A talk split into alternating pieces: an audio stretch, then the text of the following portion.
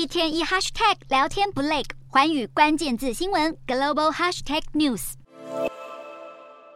救难人员朝着瓦砾堆大喊，躺卧者仔细聆听砖头底下是否有回应。随着地震救援的黄金七十二小时过去，找到更多生还者的希望已经越来越渺茫。位在震央的民众表示，几天前还可以听到倒塌的房屋底下传出许多求救声，但是现在这些声音都已经消失。还有救难人员指出，灾区现场弥漫着尸臭，救难队在断垣残壁中找到的多数都是残破的肢体。一些绝望的幸存者在灾区看着自己的家园变成破败的废墟。想到还有亲人被埋在瓦砾当中，心中的希望都已经灰飞烟灭。忍受着天寒地冻，男子蹲坐在一片狼藉的路边，靠近火堆取暖。情势急迫的不止困难重重的救援行动，那些流离失所的灾民要如何在严峻而寒冷的环境下生存下去，也是一大考验。世界卫生组织就指出，许多生还者暴露在外，被迫在没水没电的情况下生活，可能会引发严重的公共卫生危机。由于地震造成多处路面损坏，土叙边界此刻只剩一条通道能够运作，因此土耳其政府正在努力开放另外两条通道，希望能够加快救援速度。先前，一名驻扎在土叙边境的官员表示，联合国的救援车队九日抵达了叙利亚叛军控制的地区，这是当地自地震发生以来的首波救援。